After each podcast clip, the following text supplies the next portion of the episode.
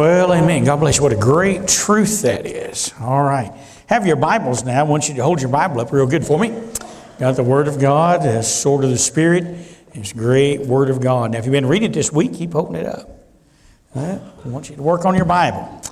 You have your Bible open with me, if you will, to 1 Samuel chapter number 13. 1 Samuel chapter number 13, verse number 19. When you find that, if you're physically able to do so, I'd invite you to stand to your feet with me, please, out of respect of God's word. I'm going to read through the end of the chapter, 1 Samuel chapter 13, verse 19. While you're standing, let me say this. Y'all pray for Krista Miller. Um, I let that slip my mind a minute ago. She also was in the hospital with pneumonia here. And so I want y'all to pray for Krista and remember her in prayer as well and pray for her that God will touch her body. 1 Samuel chapter 13, verse number 19. Interesting text here. I'm going to pull something out of this as a title and a thought here for this morning. And the Bible says this Now there was no smith found throughout all the land of Israel. For the Philistines said, Lest the Hebrews make them swords or spears.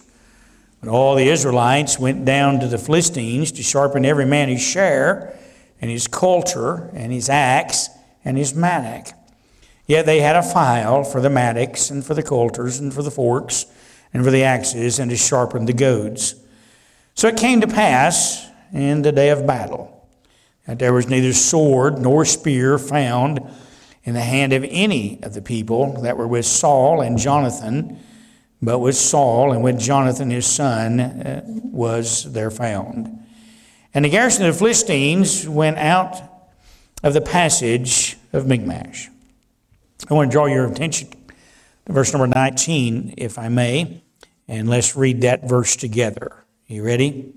Now there was no smith found throughout all the land of Israel, for the Philistines said, Lest the Hebrews make them swords or spears. I want to draw your attention to that first little phrase in that verse that says, Now there was no smith found throughout all the land. I want to try to preach to you this morning with the help of the Lord on this subject. I ask a question Where are the Smiths? Where are the Smiths? I'm not talking about Calvin this morning, but where are the Smiths? Let us pray. Father, we thank you today for allowing us to be able to come and have this time we could be together in thy house. You've been so good to us today. And Lord, I pray that you will uh, be with us now as we go into this service. Lord, once again, I realize the great responsibility, the great privilege I have of being here. And as I stand here, I am very well aware, again, of my inability and my unworthiness. And so I would ask you once again, oh, I'd plead with you, dear Jesus, cleanse me afresh and anew with the blood of Calvary. And Holy Ghost, I pray you to fill me with power that I can preach in such a manner that the folks sitting here today and listening to the sound of my voice would feel like this message is for them and them alone. And Lord, I pray you'd that souls can be saved, that the discouraged be encouraged, the backslidden reclaimed, and Lord, most important above all things, may Jesus be glorified. For it's in His name we pray. Amen. You may be seated. Darrell, it sounds like I'm a little hot behind me. It's ringing in my ears. It may not be nobody else's, but it is mine. And so we need to take that down. I want to be heard, but I want to take that out of the back behind me here. All right, the, the, the Lord really began to deal my heart about this subject this week in this passage of Scripture. Begin to think about it and think about what is implied here. Now, let me give you a little background to what's happening here in uh, 1 Samuel when we come to this 13th chapter.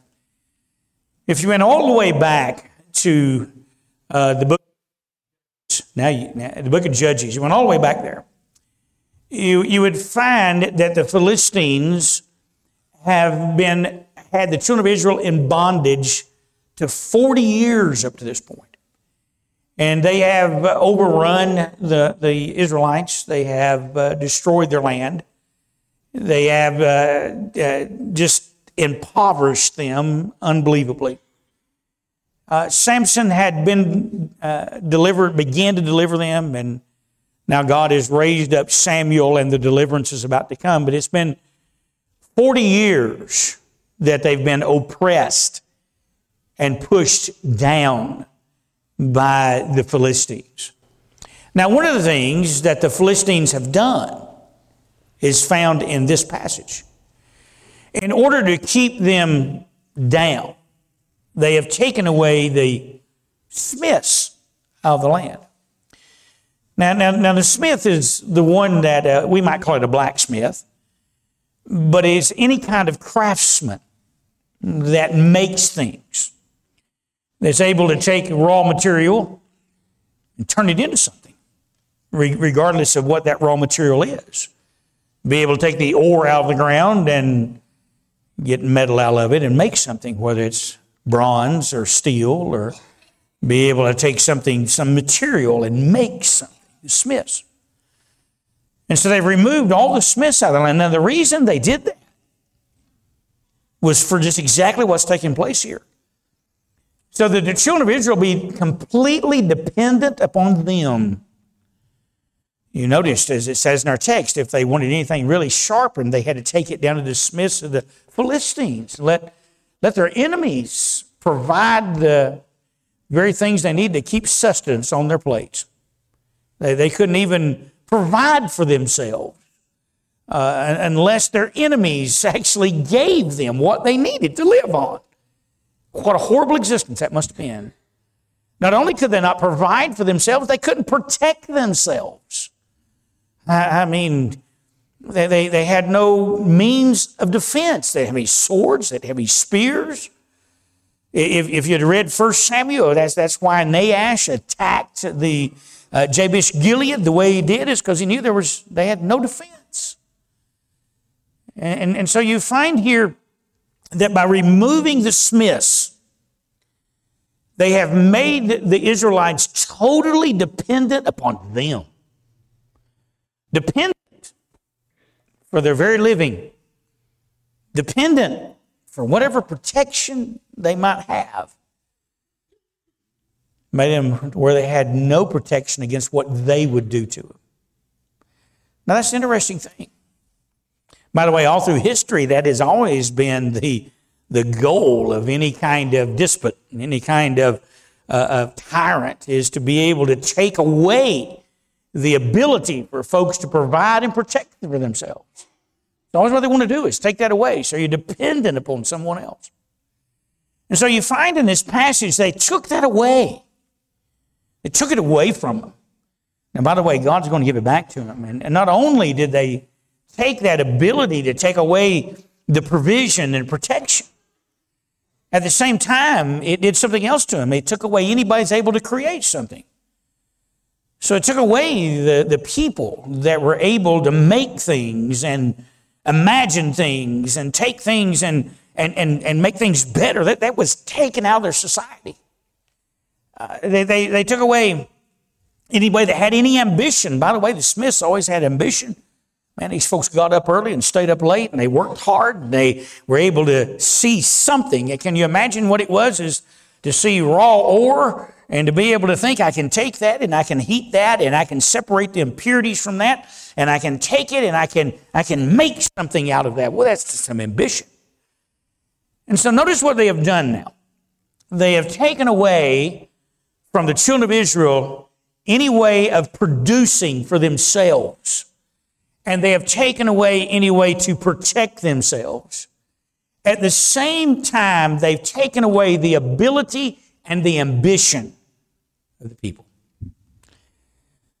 And if we'd read the first part of this text, we'd, we'd find that the people of Israel are dismayed, they're distressed, they're disheartened, they're discouraged. What a sad truth. Now, truth of the matter is, that's how Satan always wants to attack you. He wants to attack us that way individually. Boy, he'd sure like for us to get to where we have no ambition in life, where you just throw the towel in and quit and give up. He'd really like for you to have no ability or feel like you have no ability to provide for yourself or even protect yourself and take care of yourself. He'd really like for you to feel that way. Satan would really like to take away all of that out of you, just beat you down. And by the way, he'd like to do it individually. He'd like to do it as to families. He likes to do it to, to cities and countries, and that's what he's trying to do. Now, what Israel needed is they needed some smiths. They needed some people that had the ability to create, had the ambition to do so. That's what they needed. Exactly what they needed. I find that we find ourselves as a nation in a similar situation. I find ourselves as, and I began thinking about this passage and how it led Israel, and it took 40 years. It didn't happen overnight. Uh, the, the Philistines wasn't able to remove all of the smiths first. It took a while. That's how come whenever that Samson was fighting with the Philistines that he had to use things like the jawbone of an ass. That's why he had to use an ox goad. He didn't have any swords. They didn't have any spears. You, you, you see, the Philistines had taken away all ability there. The truth of the matter is,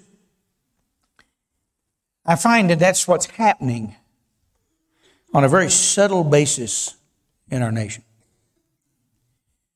I, find that we've taken away the Smiths out of the land. I'll explain that. I remember when I was in high school, uh, and uh, that was a few years ago. Uh, 41 years ago, I graduated high school. But even then, I remember that there was this concerted effort that if you worked with your hands, that there's probably something wrong with you.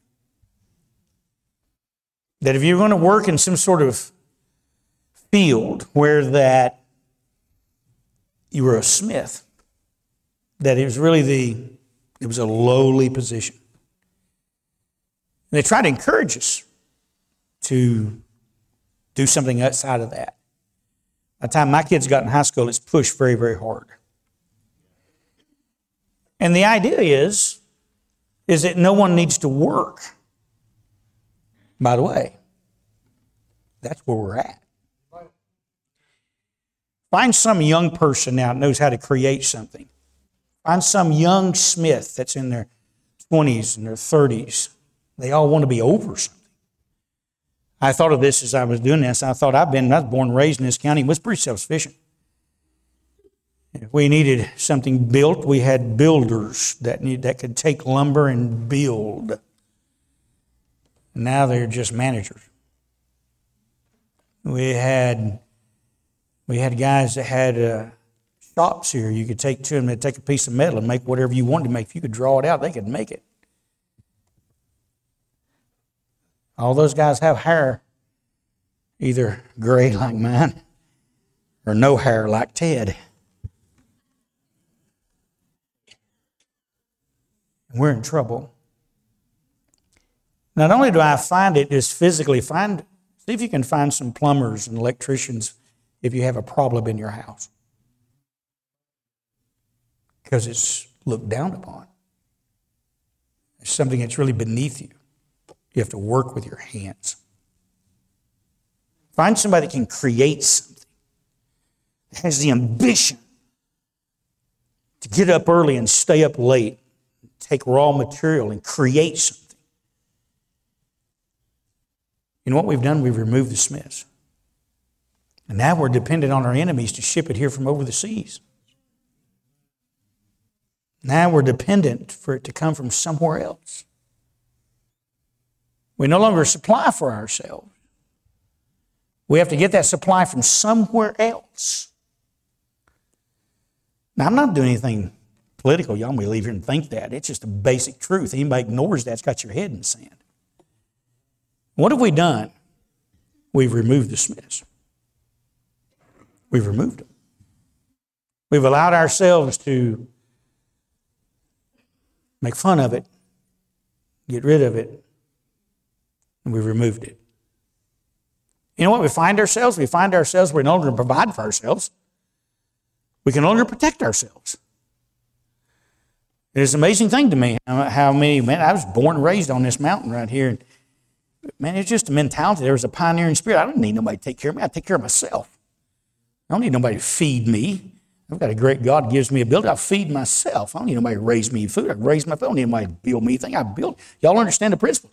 You old folks shaking your head, you understand exactly what I'm talking about. We've lost that. We've lost that. It's because we've taken away this idea of the Smiths that we need somebody that gets down, and I'm, it's a dirty job. It's, it's a thankless job at times. It's a tiring job. It's a hard job. Rewarding. It's not elevating. But we've lost that. And I got to thinking about not just have we lost it physically, we've lost it spiritually, and we've lost it emotionally. And so I want to give you three passages this morning. And I want to ask the question where are the Smiths? Number one, physically. Let me show you something here. And I pretty well hit that point, so I'm not going to berate it a whole lot. But I want you to open your Bible with me. You're in 1 Samuel. Go to 2 Kings. Now, if you're familiar with your Bible, you know that in 2 Kings you have the destruction of the children of Israel. They've been sold into bondage to Nebuchadnezzar because of their sin. But what I'm interested in is what Nebuchadnezzar did to Israel to keep them down for that 70 years that they were in captivity and bondage. Now, he's destroyed their cities. He's burnt the temple. He's destroyed the walls of Jerusalem. And it's going to lie in waste 70 years. Why'd that take place? I mean, it looks like in 70 years' time period that somebody that was left there tried to rebuild it.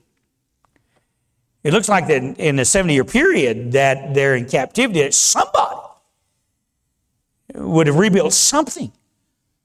But when Ezra and Nehemiah come back, it's just much rubbish. It's been there for 70 years. It's all grown up and overgrown, and nobody's trying to rebuild anything. Why? Well, you're in 2 Kings chapter 24, I trust by now. Look in verse number 15 and 16, and you have the answer given to you. And he carried away Jehoiachin to Babylon, and the king's mother, and the king's wives, and his officers, and the mighty of the land. Those carried he into captivity from Jerusalem to Babylon. And all the men of might, even 7,000, and craftsmen and smiths a thousand, all that were strong and apt for war. Even them the king of Babylon brought captive to Babylon. You know what he did? He took away everything they had. Not only did they spoil their cities and take away their goods, he took away the people that was able to replenish it. And he took away the ones that had the ability to replenish it. So they had no provision and no protection. And by the way, if that happens to you and I, we find ourselves in trouble. When you bite into a philosophy that you need somebody to take care of you, you are now dependent on them. Whenever you come into the mentality that somebody must take care of me, I cannot do it for myself, then you have bit into something that is a diabolical plan of the devil to destroy your ability to live freely. Because when you are dependent upon somebody, they control you. There's great truth in that. So now the Babylonians have all of the craftsmen and all the smiths and all the ones that are able to do anything. And you know why Jerusalem laid waste 70 years? Now I realize from one spiritual standpoint it's judgment of God. But you know why it laid waste? Because there was nobody there that knew how to rebuild it. Nobody there with the ambition and no one there with the ability. And when they came back, and you ought to go home today and read the book of Nehemiah. When Nehemiah comes back, you find a man that is able to work and has ambition and ability, and in 52 days, he rebuilds the wall that's been down 70 years. It wasn't that it couldn't be done. It's that the people that had the ability and the ambition and the drive and the zeal were taken away. Do you understand that? Whenever you remove that from a family and you remove that from an individual and you remove that, You remove the Smiths out of the land. And when you remove them out of the land, then it is in a downward digression that there's no way to come up until they're replaced. And so we see it physically, but I'm not so much concerned with it physically because that's not where it starts. It starts spiritually. We have removed the Smiths out of our land spiritually. You say, what in the world do you mean by that? All right, have your Bible. With me to Ephesians chapter 4. Now, in Ephesians chapter 4, we're going we're to get a text, and I want you to see something. We are in trouble spiritually in our nation today. All of our problems are really have at the base of it a spiritual problem. You, you, you can label it whatever else you want to label it, but it, it boils down to a spiritual problem because we're in a spiritual vacuum in our country. We, we, we've come to a point where, by the way, I study this stuff. I, it's what I, God called me to do what I'm doing. It is phenomenal and saddening to me the number of churches that are shutting their doors across America. It, it, it, never fails. Almost every week, I get phone calls from somebody, and they'll say to me, Hey, Mike, do you know somebody can come pastor our church?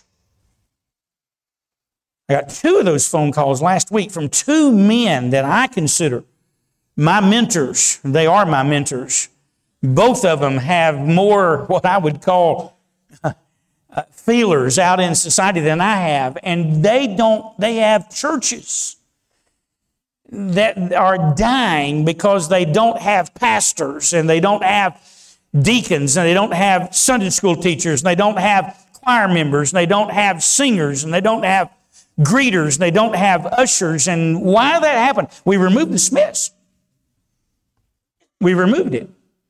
Now, nobody forced us into it. It's not been done at gunpoint. It's not been done like North Korea's doing it. It's not been done like China done it. It's not been done like Russia done it back in the Cold War. But it's been done just the same. How's it being done? We have voluntarily bid into the fact that we no longer need the Smiths. It's not important. Now you're in Ephesians 4 by now, I think. And I'm going to begin reading verse number 11, and I want you to notice a great principle about the need of smiths, and I'm going to talk to you about what the smiths are in our churches. And he gave some apostles, and some prophets, and some evangelists, and some pastors and teachers. Now, in verse number 11, I want you to notice he says, Now God has given some people, and he lists these various areas. Now, there were some apostles. There was a limited number of them. There are no more apostles today. There were some prophets, and there were some men of God. There were some evangelists. There's some pastors. There's teachers. Now, God gave those things. By the way, all of those men, we, we, we're really good at looking back in history and glamorizing them. But they wasn't glamorizing they were living. I mean, if you think the apostles had a glamorous life, look how all of them died. I mean, they all died in some cruel way. Uh, my, my, Philip was flayed alive. That's because they loved him. I'm being a little sarcastic there. The great apostle John was boiled in hot oil because they didn't like his message. And God let him live. And so they exiled him to Patmos. And the apostle Peter was crucified upside down. And Paul had his head chopped off in a Roman prison. They were hunted and hounded and we like to talk about the apostles and glorify them, but boy, they wasn't glorified in their day, but boy, they were sure smiths. They had something that God was using them to, they had some ability and ambition, some faith, and they were instilling that in others. You had some pastors and evangelists and some teachers. When I got saved, a lot of years ago, 46 years ago, when I got saved, there were some men of God. We had some preachers across America. And when I got saved, there was a there was a number of men of God. There was a fellow named Lee Roberson. It was a smith in Chattanooga, Tennessee. He did something marvelous there. There was a fellow named Tom Malone old Dr. Malone, an Alabama boy that God took to Michigan and done some great work in Michigan. You say, what are you trying to say? I, there were some great men and women of God. I got to cut my teeth on that kind of preaching. Every once in a while, people say, Well, how come you preach so pointed and you just believe the Bible? Because I was blessed to have some Smiths that yeah. beat it into me and taught me the Word of God and stirred in me a desire to see what God would do. But we're losing that. We're losing that. I had some teachers. My first pastor was a teacher. He could teach the Word of God with clarity. It's one of the reasons that I've just always re- went back to that clarity. He was a teacher of the Word of God. Didn't take any, didn't take emotion. It just took teaching the Word of God and, and you get the truth of the Word of God. Had some youth directors that were teachers and some teachers that taught the Word of God. Have y'all laugh at me, my verse by verse. Sometimes I can't get out of a verse. Joel Richards taught me that. It took three years for me to teach through one book in our Sunday school class when I was a teenager. I learned that there was some teaching of the Word of God. Now, all I'm saying is we've lost that. It's amazing how parents don't want their children to yield themselves to God. It's amazing how there's parents that you know, you really don't need to be in the ministry. That's a hard thing. Why don't you find a career? Why don't you find something that's, uh, you know, it's, it's a hard thing to pastor. People love you one minute and hate you the next. I mean, you, you, you don't do exactly what they want you to do, then that's not the way I encourage people to do. I, I want God to call young men to preach and be evangelists and be pastors and be missionaries, and young women to yield themselves to God. And if we don't do that, we don't have any Smiths. Our churches are dying. You can blame it on the world, you can blame it on education system, you can blame it wherever you want to blame it, but it comes back to us. We're not creating any Smiths. Now, I've only read one verse here, and I hadn't forgot where I'm at. Go back to the text, verse 12. Well, let's go back to verse 11. And he gave some apostles and some prophets and some evangelists and some pastors and teachers. Why?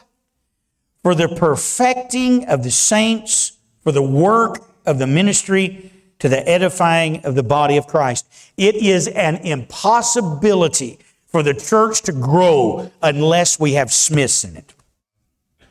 It is an impossibility for it to do what God wants it to do unless we have some pastors and evangelists and teachers. And unless we have those things, it will not, that word perfect means maturing.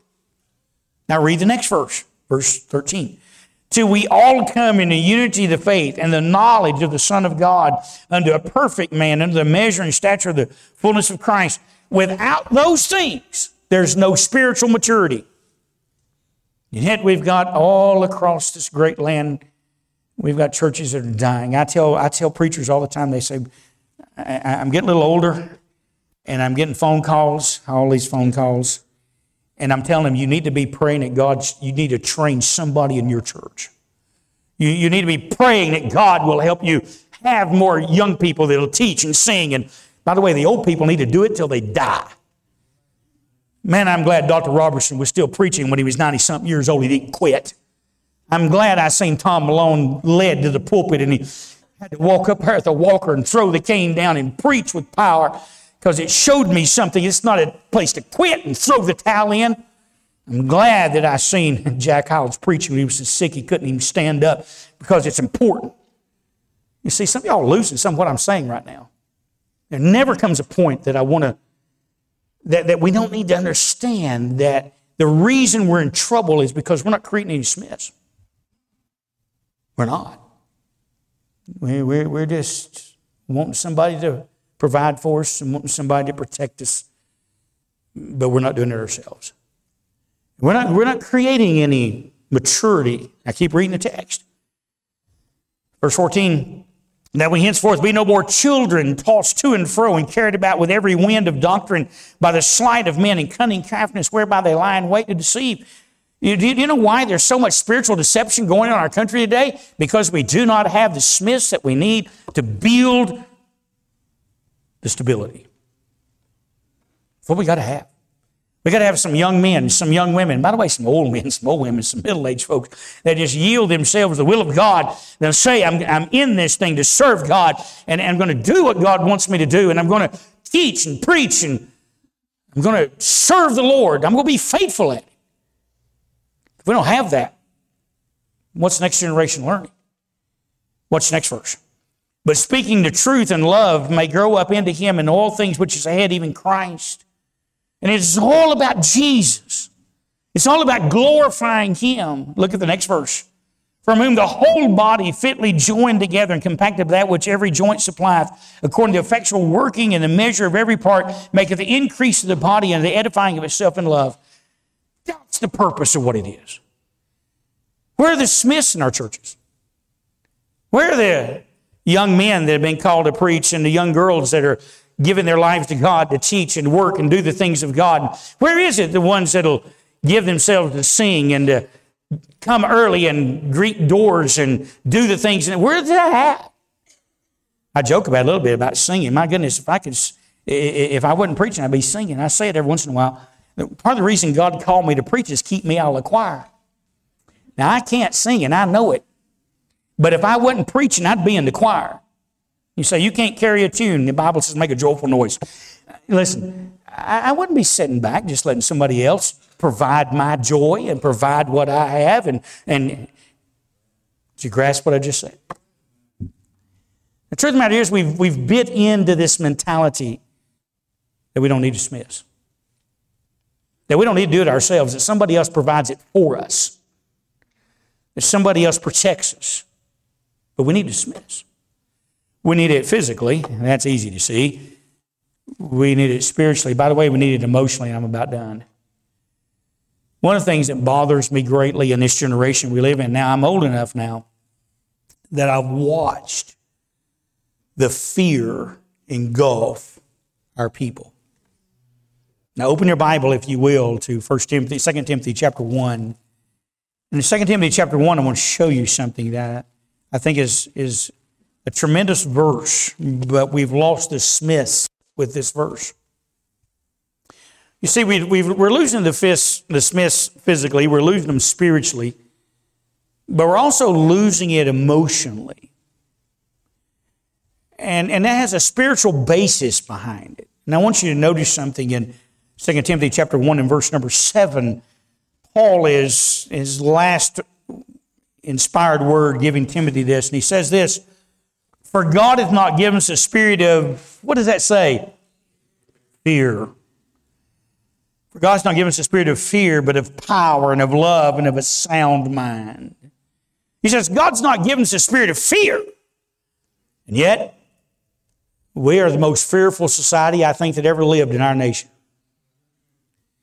We are full of fear, full of fear of everything.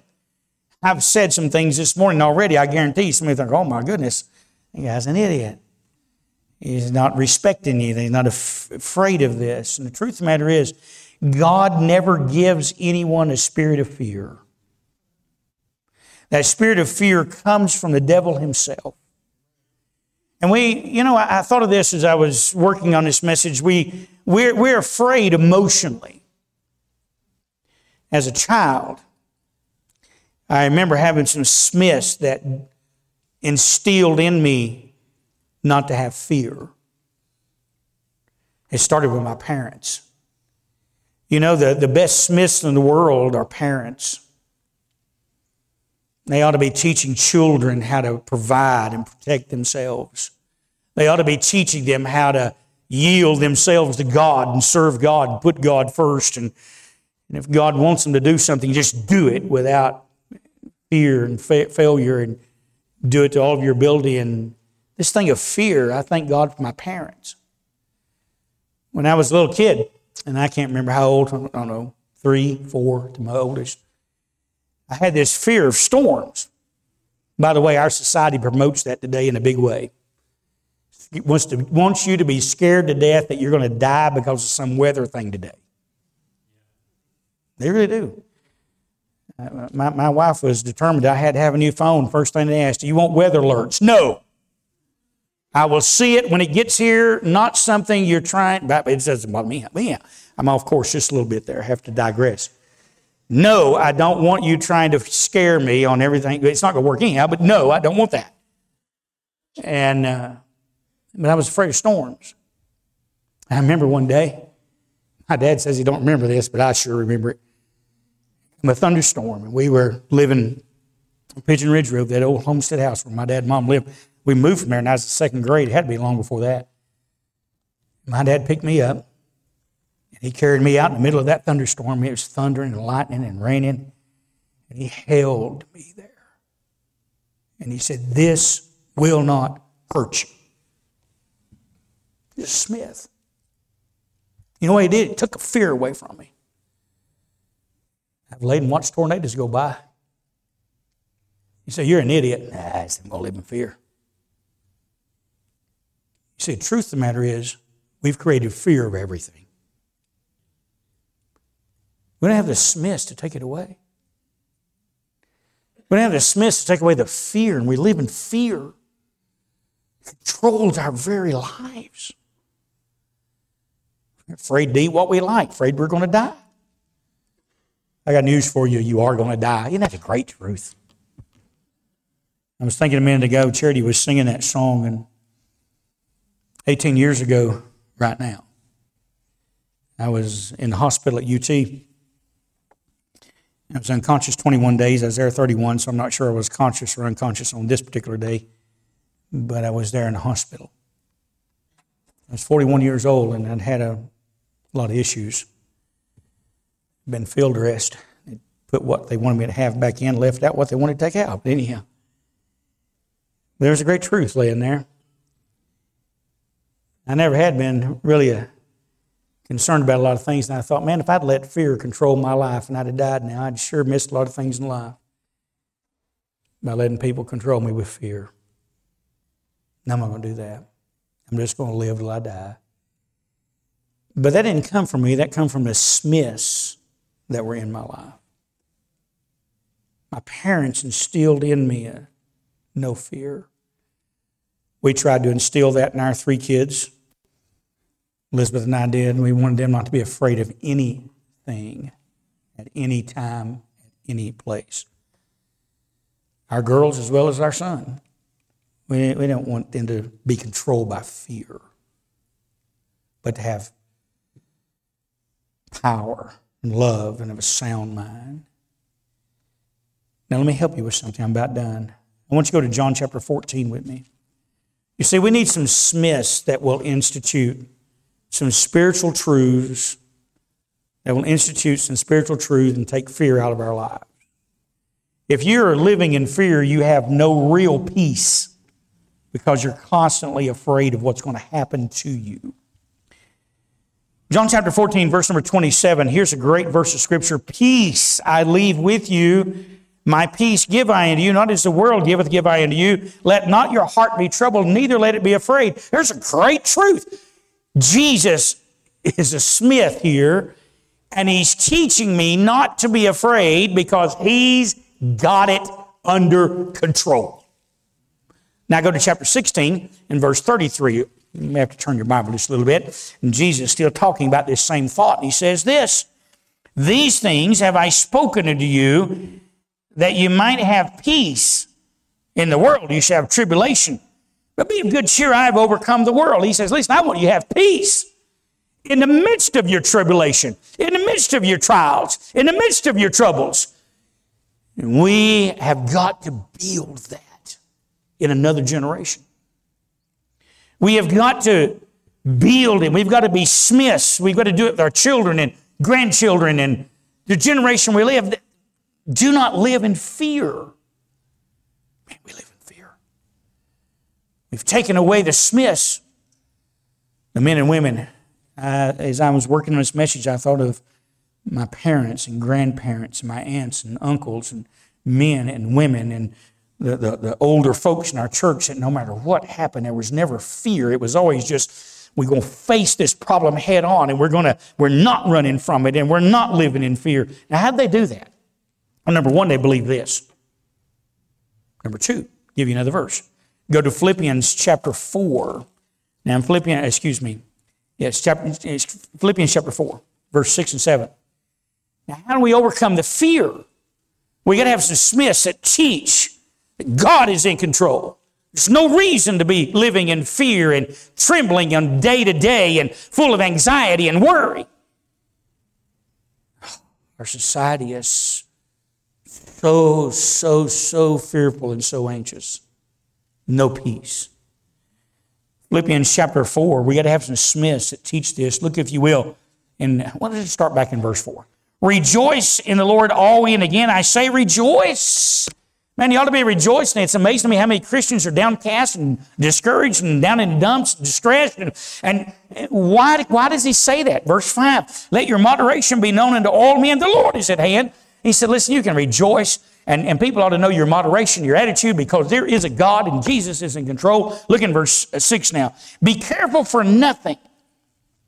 But in everything, by prayer and supplication with thanksgiving, let your request be made known unto God, and the peace of God, which passeth all understanding, shall keep your hearts and minds through Christ Jesus. Listen, we need some Smiths that teach us not to be careful for anything. That word careful means anxious, or worried, full of anxiety. But anything that causes me trouble, I need to learn to take it to God in prayer and give it to God and let God have it and know He's going to keep my heart and mind. Now, listen, I'm not just up here spouting something off I haven't tested. I've tested it. I've had it proven to me. I had some people teach me that no matter what happens, you can trust God and you can give it to God and it will be okay. Every once in a while, I cringe just a little bit to say it because I don't know how it sounds, but before I laid on the operating table and let them do what they did to me, I stood right, I came to this altar by myself and said, okay, God, I've always trusted you. And I'm not going to worry about it. And I'm going to be anxious about it. They're telling me that when they operate on me December the 22nd, and it goes in there that they're going to, I'm going to die on the table, but I am going to go and I am not. By the way, I told my wife the other day we were talking about something. I, I said, you, you remember what I did when they told me I was going to die? And, and they, I knew I, they, they tried to talk me out of it. Said I'd live, live, a couple of years. The cancer wouldn't kill me immediately, but I'd live a couple of years. And uh, that the surgery would kill me immediately. I said, you know, number one, I didn't have a bucket list. Now, I'm not against you. Got a bucket list. Don't leave here and say I said that. I had already tried to yield, yield my life to God and do what God wanted me to. I didn't have a bucket list. I just wanted to live until I died. Just wanted to serve God till the day I died. And one of the things I've learned is I had peace. Remember, Dr. Dudrick thought I was in denial. The truth of the matter is, you can have peace about this. I'm not speaking outside my mouth. I, I know what I'm talking about. I know what it is to have some bad news. And I know what it is to have bad news tell me I was going to die. I knew what it is when everybody collapsed my lungs, my wife's lungs during surgery, and she had a code blue and still have peace. I know what it is to be in my office when my daughter comes in and tells me that our grandson's deformed and what they're wanting to do about it. There's peace. A lot of y'all don't have peace. And the reason you don't have peace is because you're letting fear. I'm not talking outside of my mouth. I'm talking this. Is real. Part of our problem is we don't have any Smiths in the land. I'd had some people to teach me to take everything to God in prayer and leave it there and let God have a hold of it and let God do it. By the way, in the midst of all of it, there was peace. We've lost the Smiths. They're no longer here. We've lost them. That's why we're having to depend on some foreign country to provide the goods that we have and the fuel that we have. We've lost the Smiths. That's why that we don't have the spiritual power we used to have in our churches. We've lost the Smiths. That's why we're so full of anxiety and fear. We've lost the Smiths. Just to teach people. God hasn't given you the spirit of fear, but of love, power, and a sound mind.